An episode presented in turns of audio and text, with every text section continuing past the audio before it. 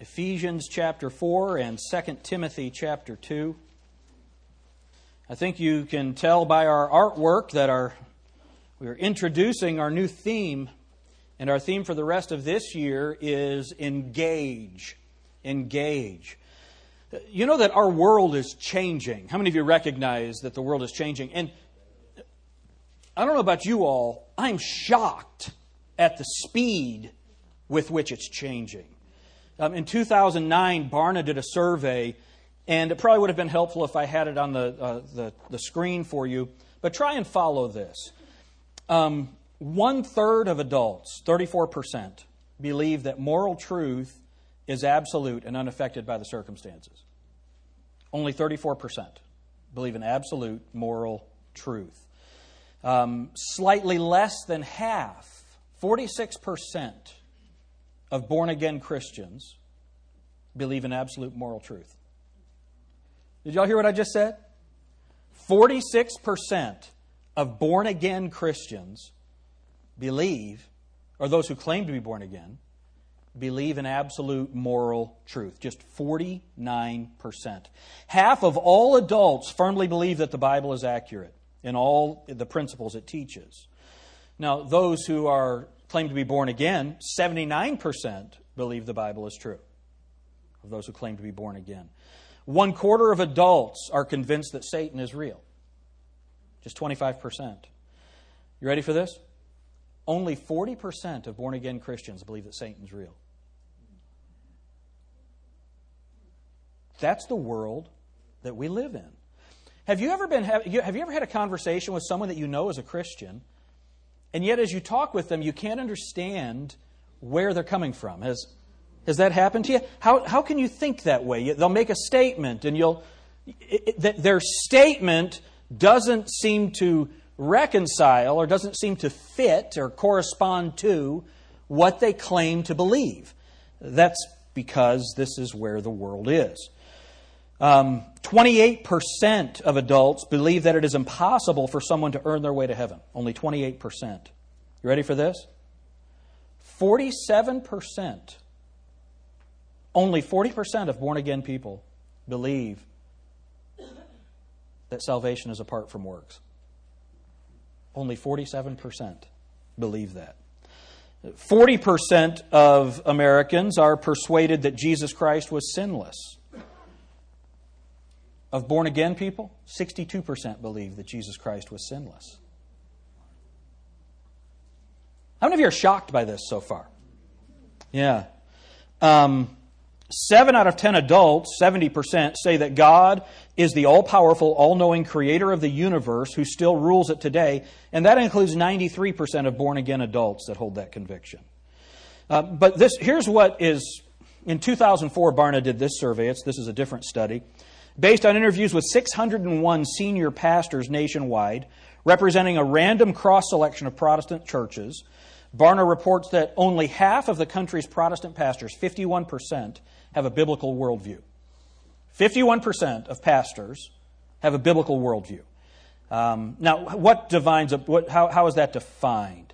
All right, it's defined as believing that absolute moral truth exists, that it's based upon the Bible, and having a biblical worldview on six core beliefs. Okay, so here are the six core beliefs that the, the survey assumed determined a biblical worldview.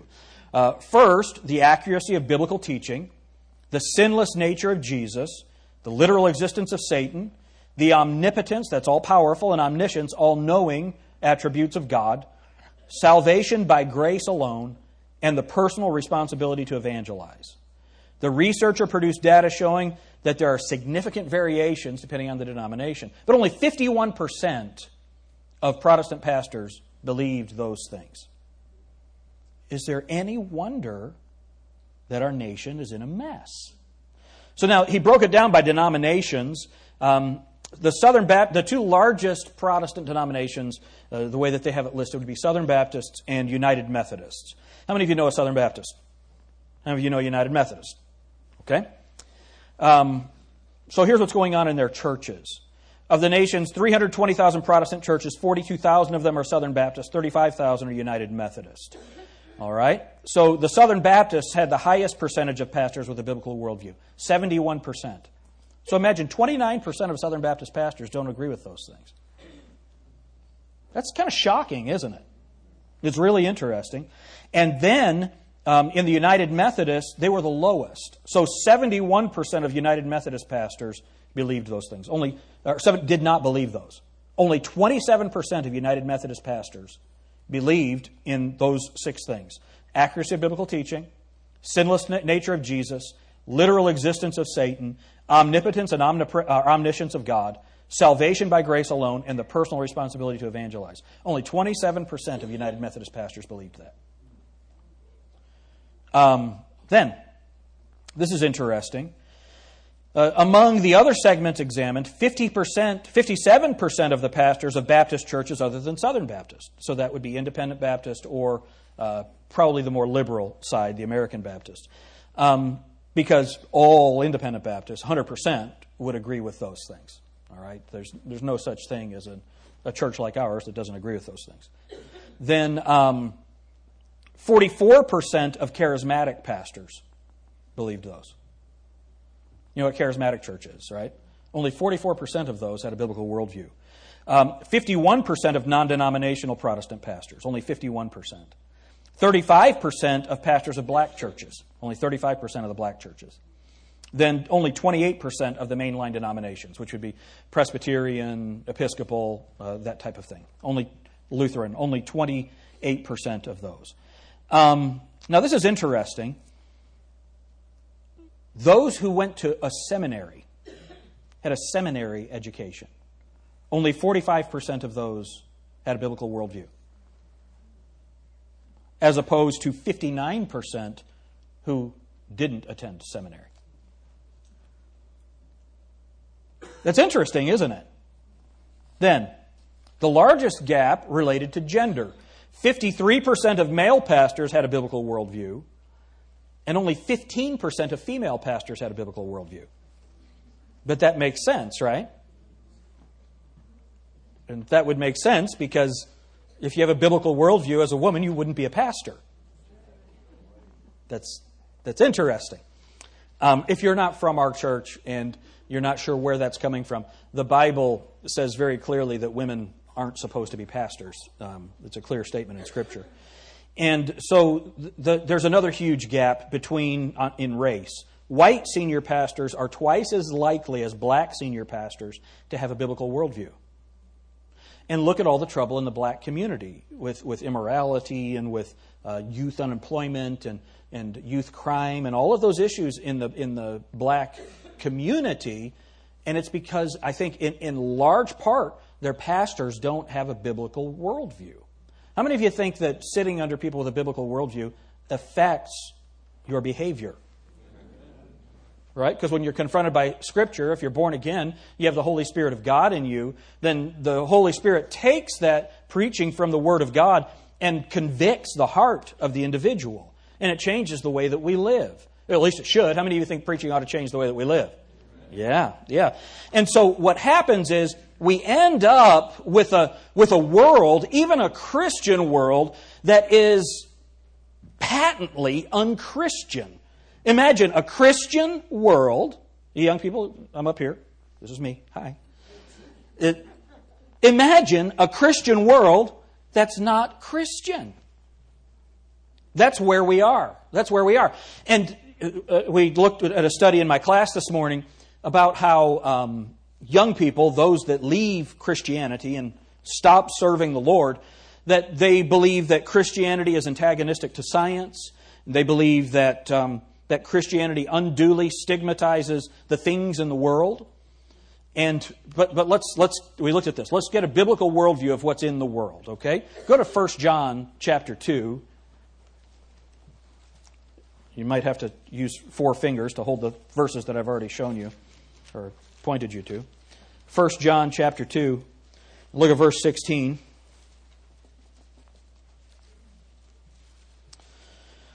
The Bible says, For all that is in the world, the lust of the flesh and the lust of the eyes and the pride of life is not of the Father, but is of the world.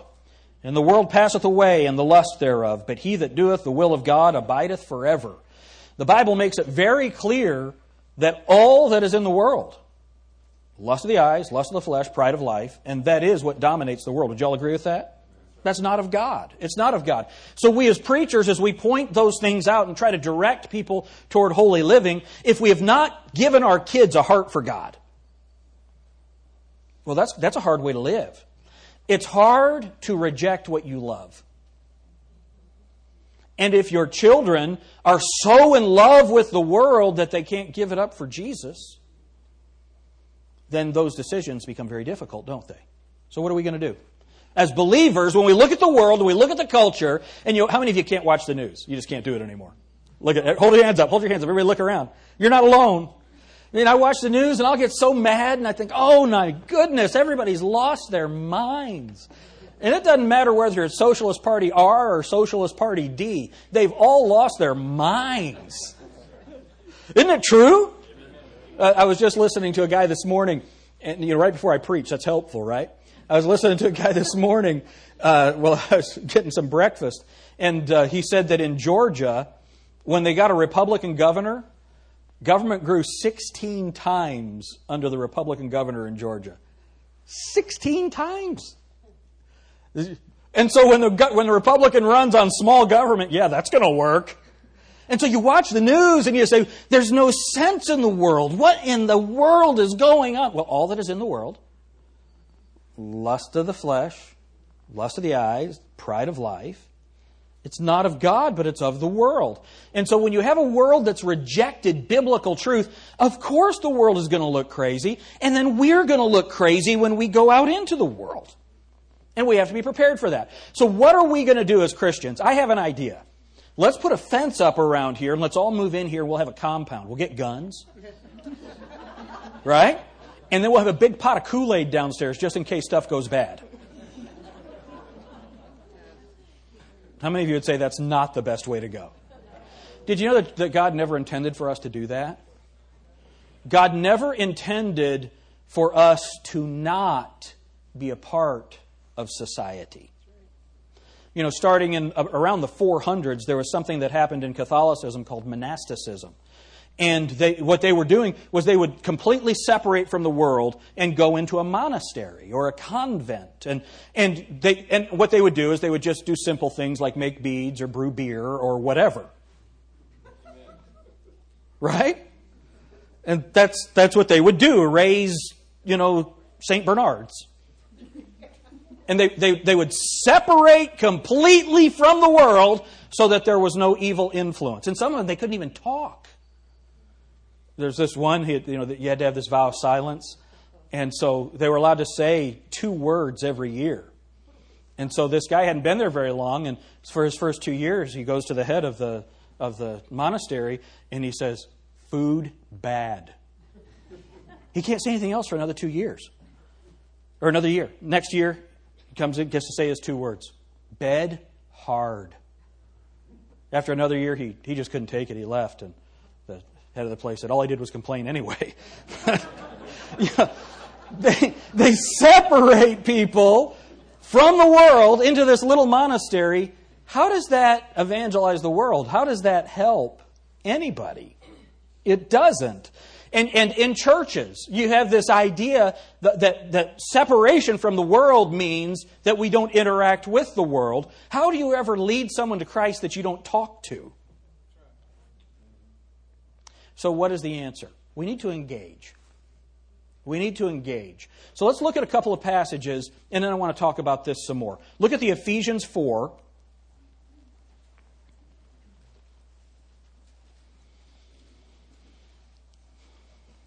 Start reading in verse 11.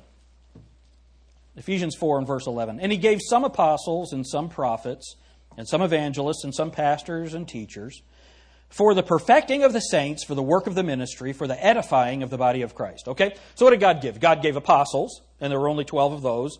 And then he gave prophets, and those are the ones that spoke the scriptures before they were written and gave us the word of God. And then he gave evangelists. We would call those missionaries now. They're church planters that travel around. And then pastors and teachers. The pastor and teacher is the same office. The pastor, protect, that, that's the role of protecting the flock, and the teacher, obviously, is the role of teaching the flock. And what all of those things were given to the church for was this till we all come to the, or, or for the perfecting, verse 12, for the perfecting of the saints for the work of the ministry. So the idea is that my job, Pastor Nathan's job, all of our Sunday school teachers' jobs, is to perfect you so that you can do the work of the ministry. Mature you, grow you, so that you can do the work of the ministry. Amen? And there's always somebody that's sitting back there thinking, it's what we pay you for. Well, then I need a raise. Because I can't do it. It's, it's impossible. You know, I say people expect the pastor to be an administrative whiz, a, a, finance whiz, a speaking whiz, a counseling whiz, and oh, this building whiz, and I'm not even cheese whiz. You know what I mean? I, there's no way in the world that I can do all this stuff. It's not going to happen. But th- it's not God's plan for me to do it all, is it? No, it's God's plan for us to do it together. Right?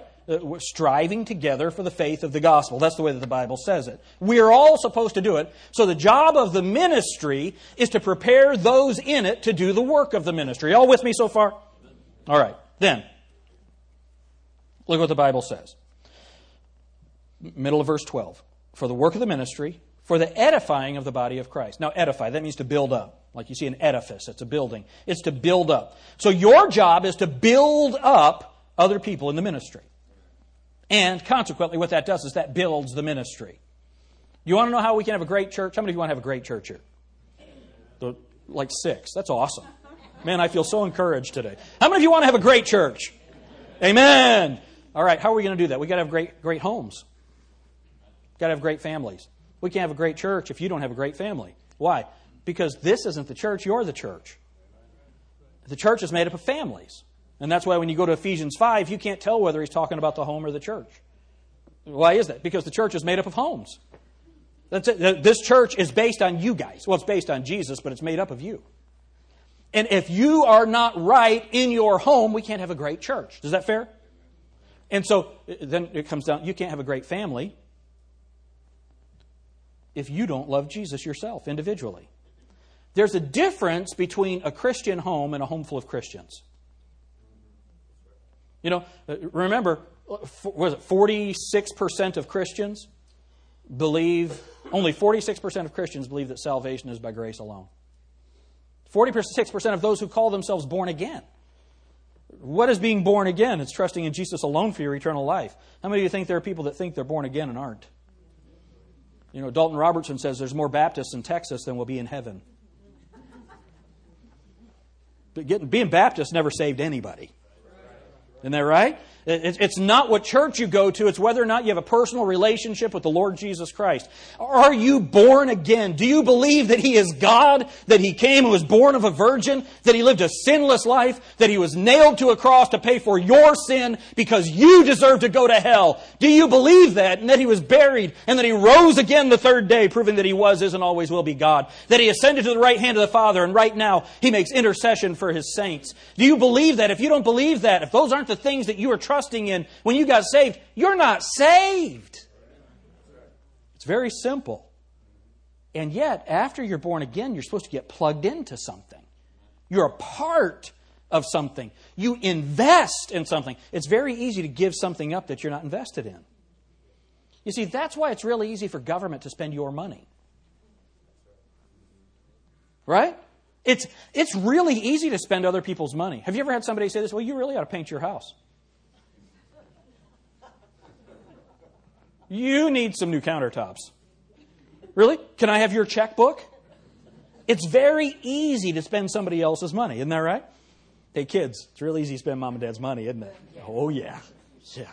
Well, we say to our kids, see, my, grand, my, my father in law still has the first penny he ever earned. You know what I mean? And so Jacob or Lydia, like Lydia, she saw this little Volkswagen bug, and I've always called her bug, so we like that car and she, she and she does the uh, what's the kid from who is it Veruca from uh, Willy Wonka, and she'll say, "Buy it for me, Daddy." and I'll say, "Okay, just get the money from Grandpa." it's real easy to spend other people's money, isn't that right? It's real easy to walk away from something that you're not invested in.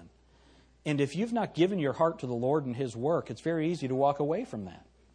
And you know what I found? The people that you invest in the most leave the easiest. because it's what's for them, not what they're doing for somebody else. It's interesting. Have you ever noticed that renters take care of a property differently than owners? Is that different? Now, if you're a renter here, take care of that property. If you own rental property, you know exactly what I'm talking about. You have how many dogs?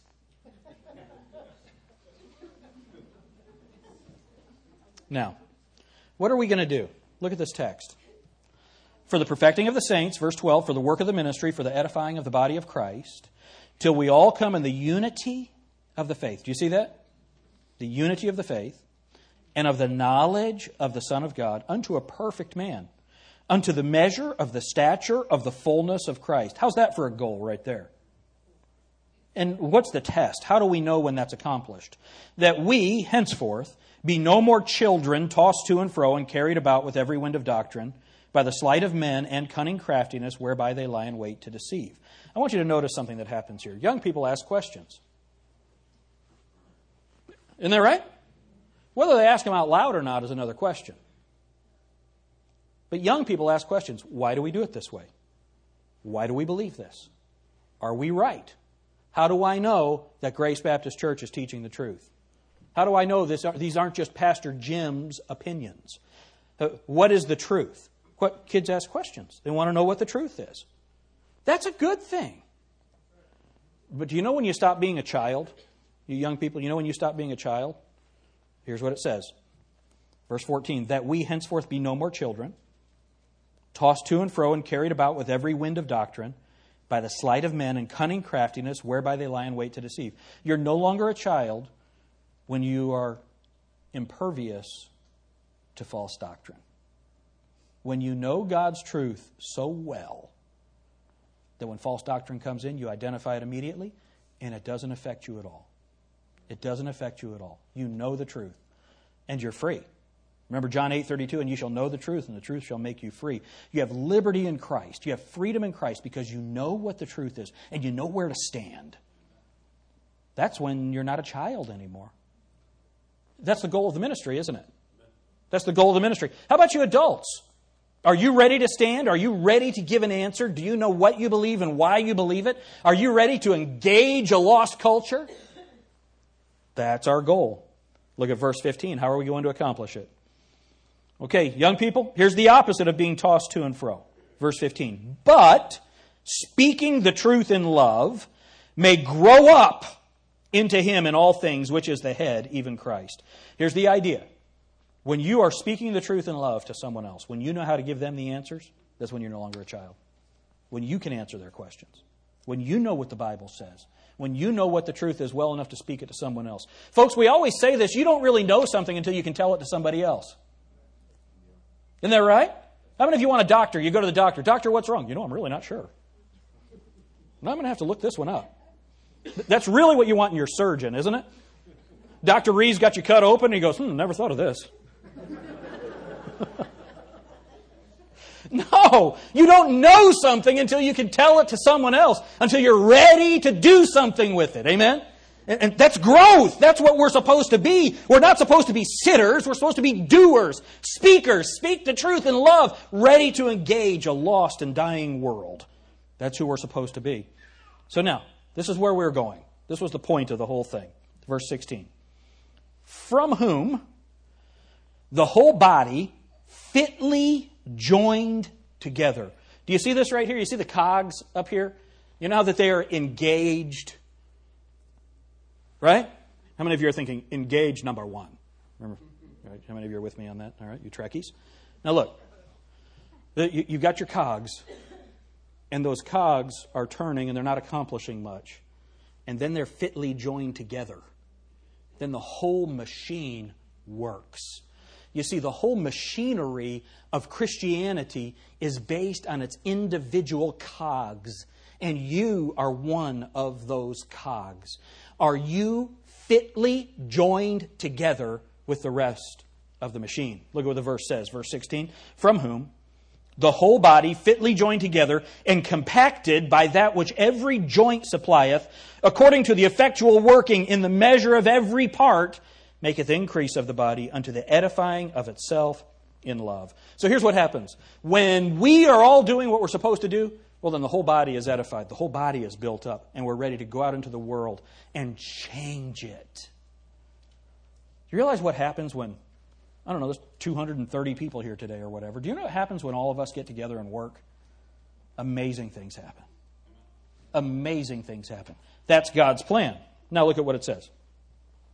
This I say, therefore, verse 17, and testify in the Lord, that ye henceforth walk, not as other Gentiles walk, in the vanity of their mind. So here's the result. If we're going to engage, number one, we must be engaged. Y'all get that here? Fitly joined together. We must be engaged. And look at the things that we want to engage. We want to engage family and neighbors and friends and culture and the world, but that happens only after we have engaged ourselves with the Scripture. You see, the Scripture tells us that's the power that changes everything, empowers everything, and motivates everything that we do. If we'll do that, then we'll impact the world. How, how is this going to manifest itself? In the way that we walk. The way that we walk. There's a difference. How many of you know that you can tell something about a person by the way that they walk? You know?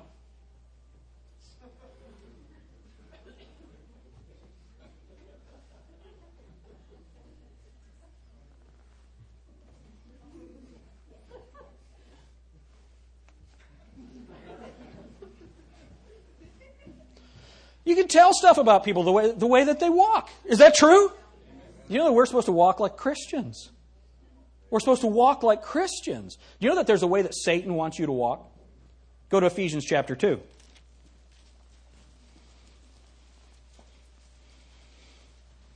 Verse 1 And you hath he quickened who were dead in trespasses and sins wherein in time past ye walked according to the course of this world, according to the prince of the power of the air, the spirit that now worketh in the children of disobedience. You used to, you know, you can walk like that. That's the way that Satan wants Christians to walk. Do y'all get that? Look at what it says. Among whom also we all had our conversation in times past, in the lusts of our flesh, fulfilling the desires of the flesh and of the mind, and were by nature the children of wrath, even as others.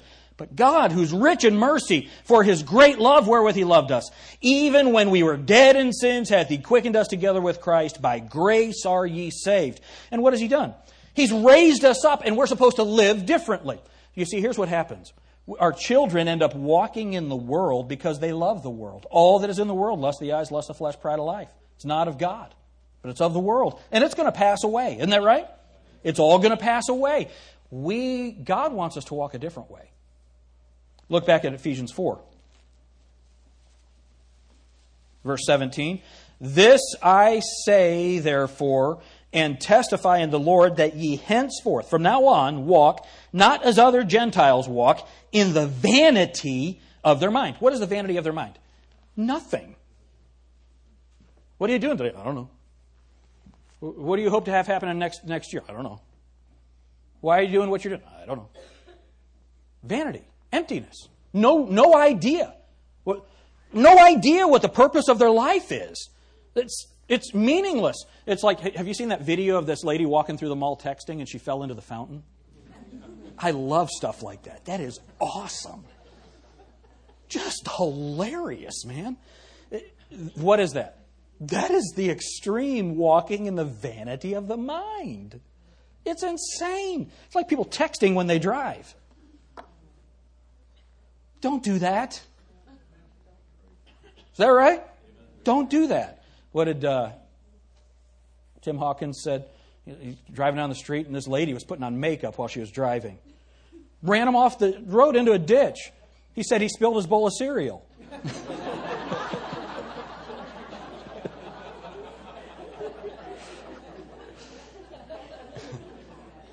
we all, and it's funny, we live that way, don't we? That's the way that we live. The Bible says, don't walk that way. Don't walk like the Gentiles, like the lost people. As a believer, it's possible to walk like a lost person. Don't do that. Look at what it says, verse, verse uh, 18. How do they walk? Having the understanding darkened, being alienated from the life of God through the ignorance that is in them because of the blindness of their heart. Look, God wants all of us to have joy. He wants us to have peace. He wants us to have happiness. He wants us to have everything. The Bible says He's given us all things that pertain to life and godliness. He's given us all of that. And do you know what we're supposed to do with it? Just walk like a Christian. Look at 1 John. 1 John chapter 2 and verse 6.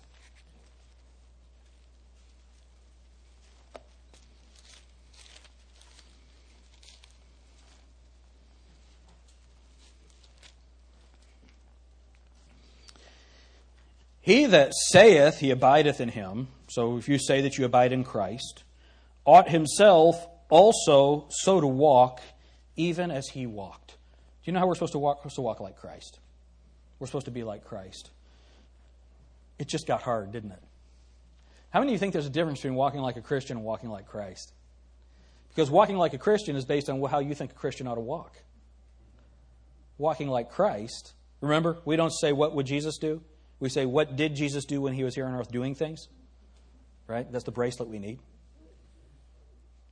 That's a whole lot different than what people think about Christianity. It's so much different. That's the way that we need to engage the world. So, how did God intend for us to do this? He gave us the church. God's plan for accomplishing all of this is the New Testament church. Through the church, we can engage our family. Remember, the church is made up of families. Through the church, we can engage our friends. What do you mean engage our friends? Uh, in military terms, when you engage the enemy, that means you're making contact with them. Right? That's what we're supposed to do. We make contact for a purpose.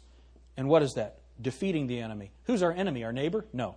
Our enemy is Satan. And our neighbor is walking according to his will. We want to rescue them. That's our job. Our job is to go after them and rescue them. Uh, our, our, family, our friends, our neighbors. We engage the culture, we engage the world, and our authority for that is Scripture. Um, look with me at 1 John chapter 17. I want you to notice something. Remember, those of you who have been through discipleship training, uh, John chapter 17. I have a new Bible, and it's the altered version. All right, John chapter 17. Look at verse 11. Those of you who have been in discipleship training know that we, uh, we spend a lot of time in John 17 and Ephesians 4. But look at John chapter 17. Start reading in verse 11. Okay, now, just to set it for you, this is where Jesus Christ is praying to God for you and for his other disciples. Okay? Look at what he says. And now I am no more in the world. He's getting ready to die on the cross and ascend to the Father. But these are in the world. And I come and I come to thee. Holy Father, keep through thine own name those whom thou hast given me, that they may be one as we are. Do you see that? That they may be one. You see that our graphic? That's the idea. Engaged. Engaged together as a church. Then look at what it says. Verse 12. While I was with them in the world, I kept them in thy name. Those that thou gavest me I have kept, and none of them is lost but the son of perdition, that's Judas, that the scripture might be fulfilled.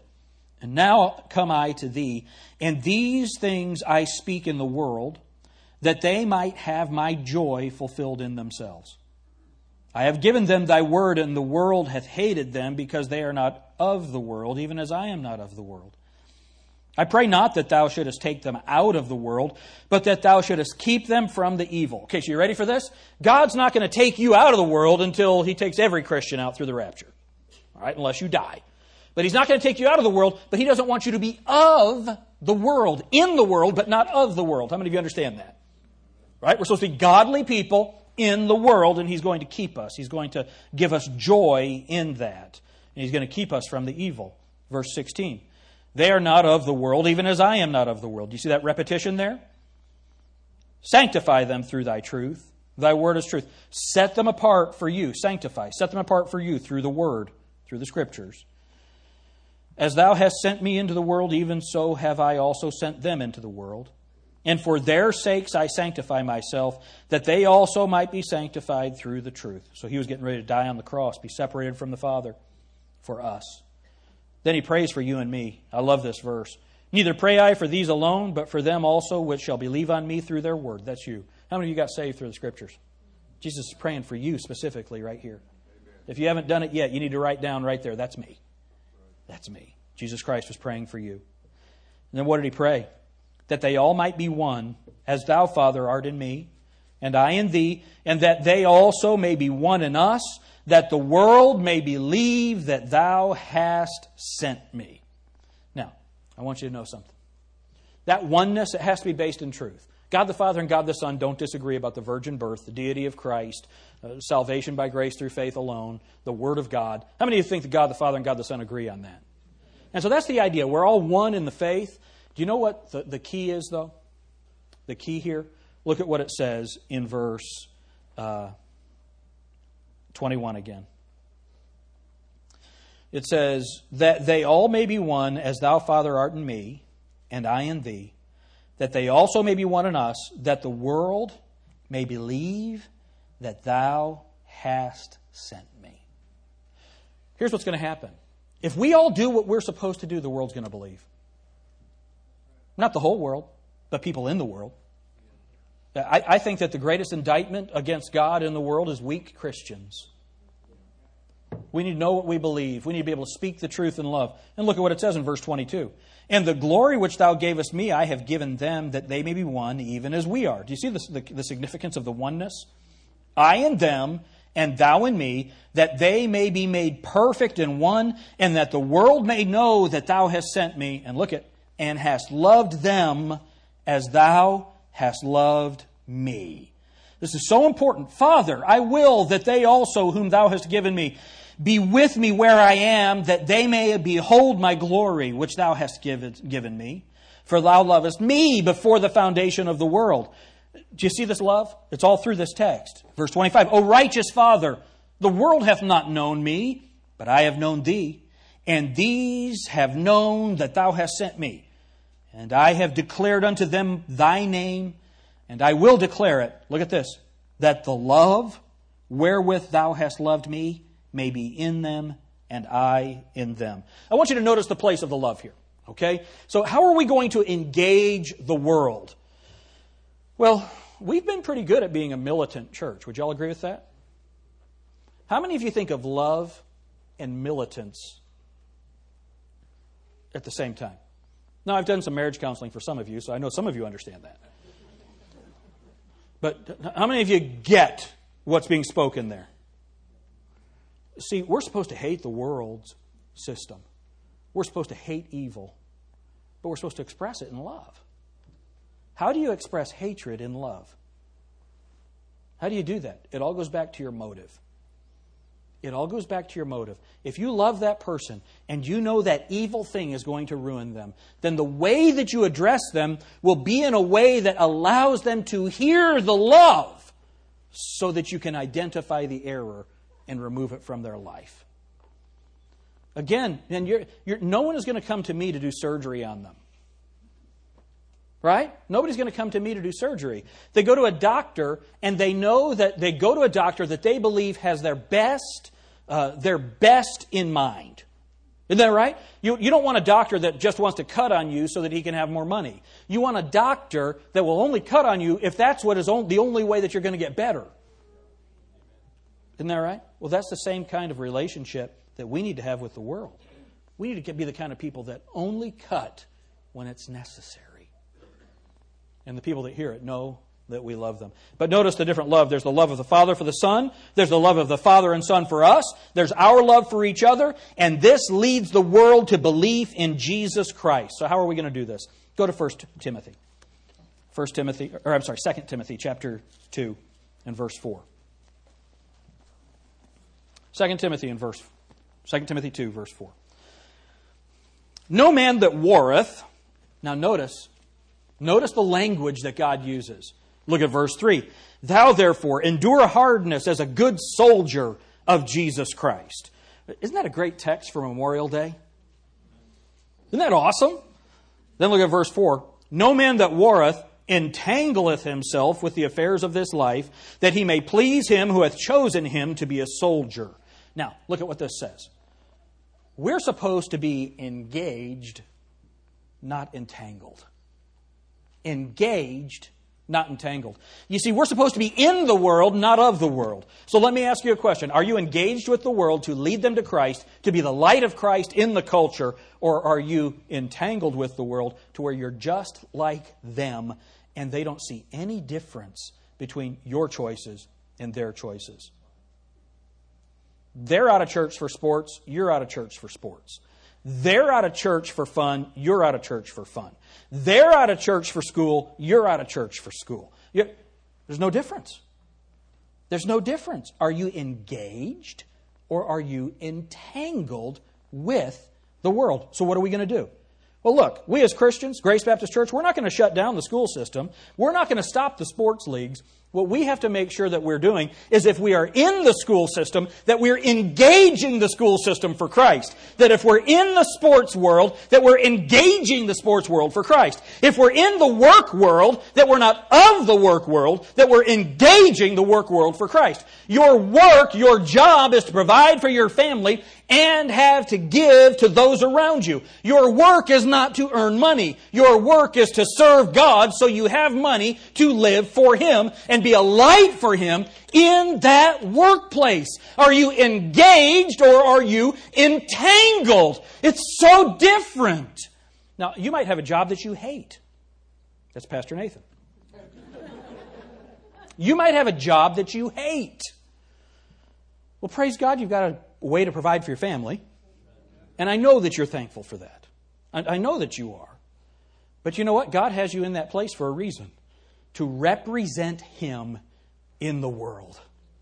See, we've got to find a way to engage the world in love. You know, if the world thinks we hate them, it's very hard to reach them. You know, uh, the culture that's out there now, I don't like it. I don't like it.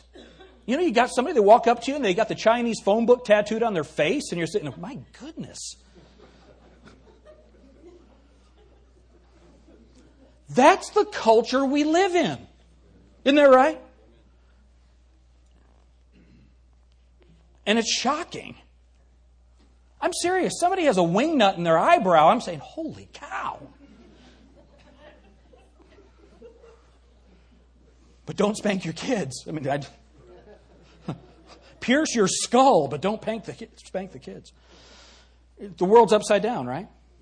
And so I've got this guy coming up. He's got a wing nut in his eyebrow, you know, he's got a brake pad in his nose, and you're just hanging off the earlobe. And here's what we do they know how we're looking at them. Now, I know what you're thinking. They want us to look at them that way. What would Christ have done? He would have sat down, had some Starbucks with them. It's in the book. Y'all don't read Hebrew. If you did, you'd understand. And he'd talk to them. And he'd love them. I think it'd be so cool if we had a dude with a Chinese phone book tattooed on his face being an usher here at Grace Baptist. Patrick, that doesn't mean I want you to tattoo your face like a but you know, you lead them to Christ, then they start serving the Lord, and they're loved and accepted at Grace Baptist Church the way anyone else is. How are we going to reach the world if we don't love them? How are we going to engage the world if we don't pray for them? This whole year, the rest of the year, and then we already have our new year, our theme for the, for the next year planned the whole theme for this year is going to be giving you strategies on how to engage the world. Uh, I, I want the atmosphere at Grace Baptist to move from militant to love and to where all of our stands are expressed in, in love.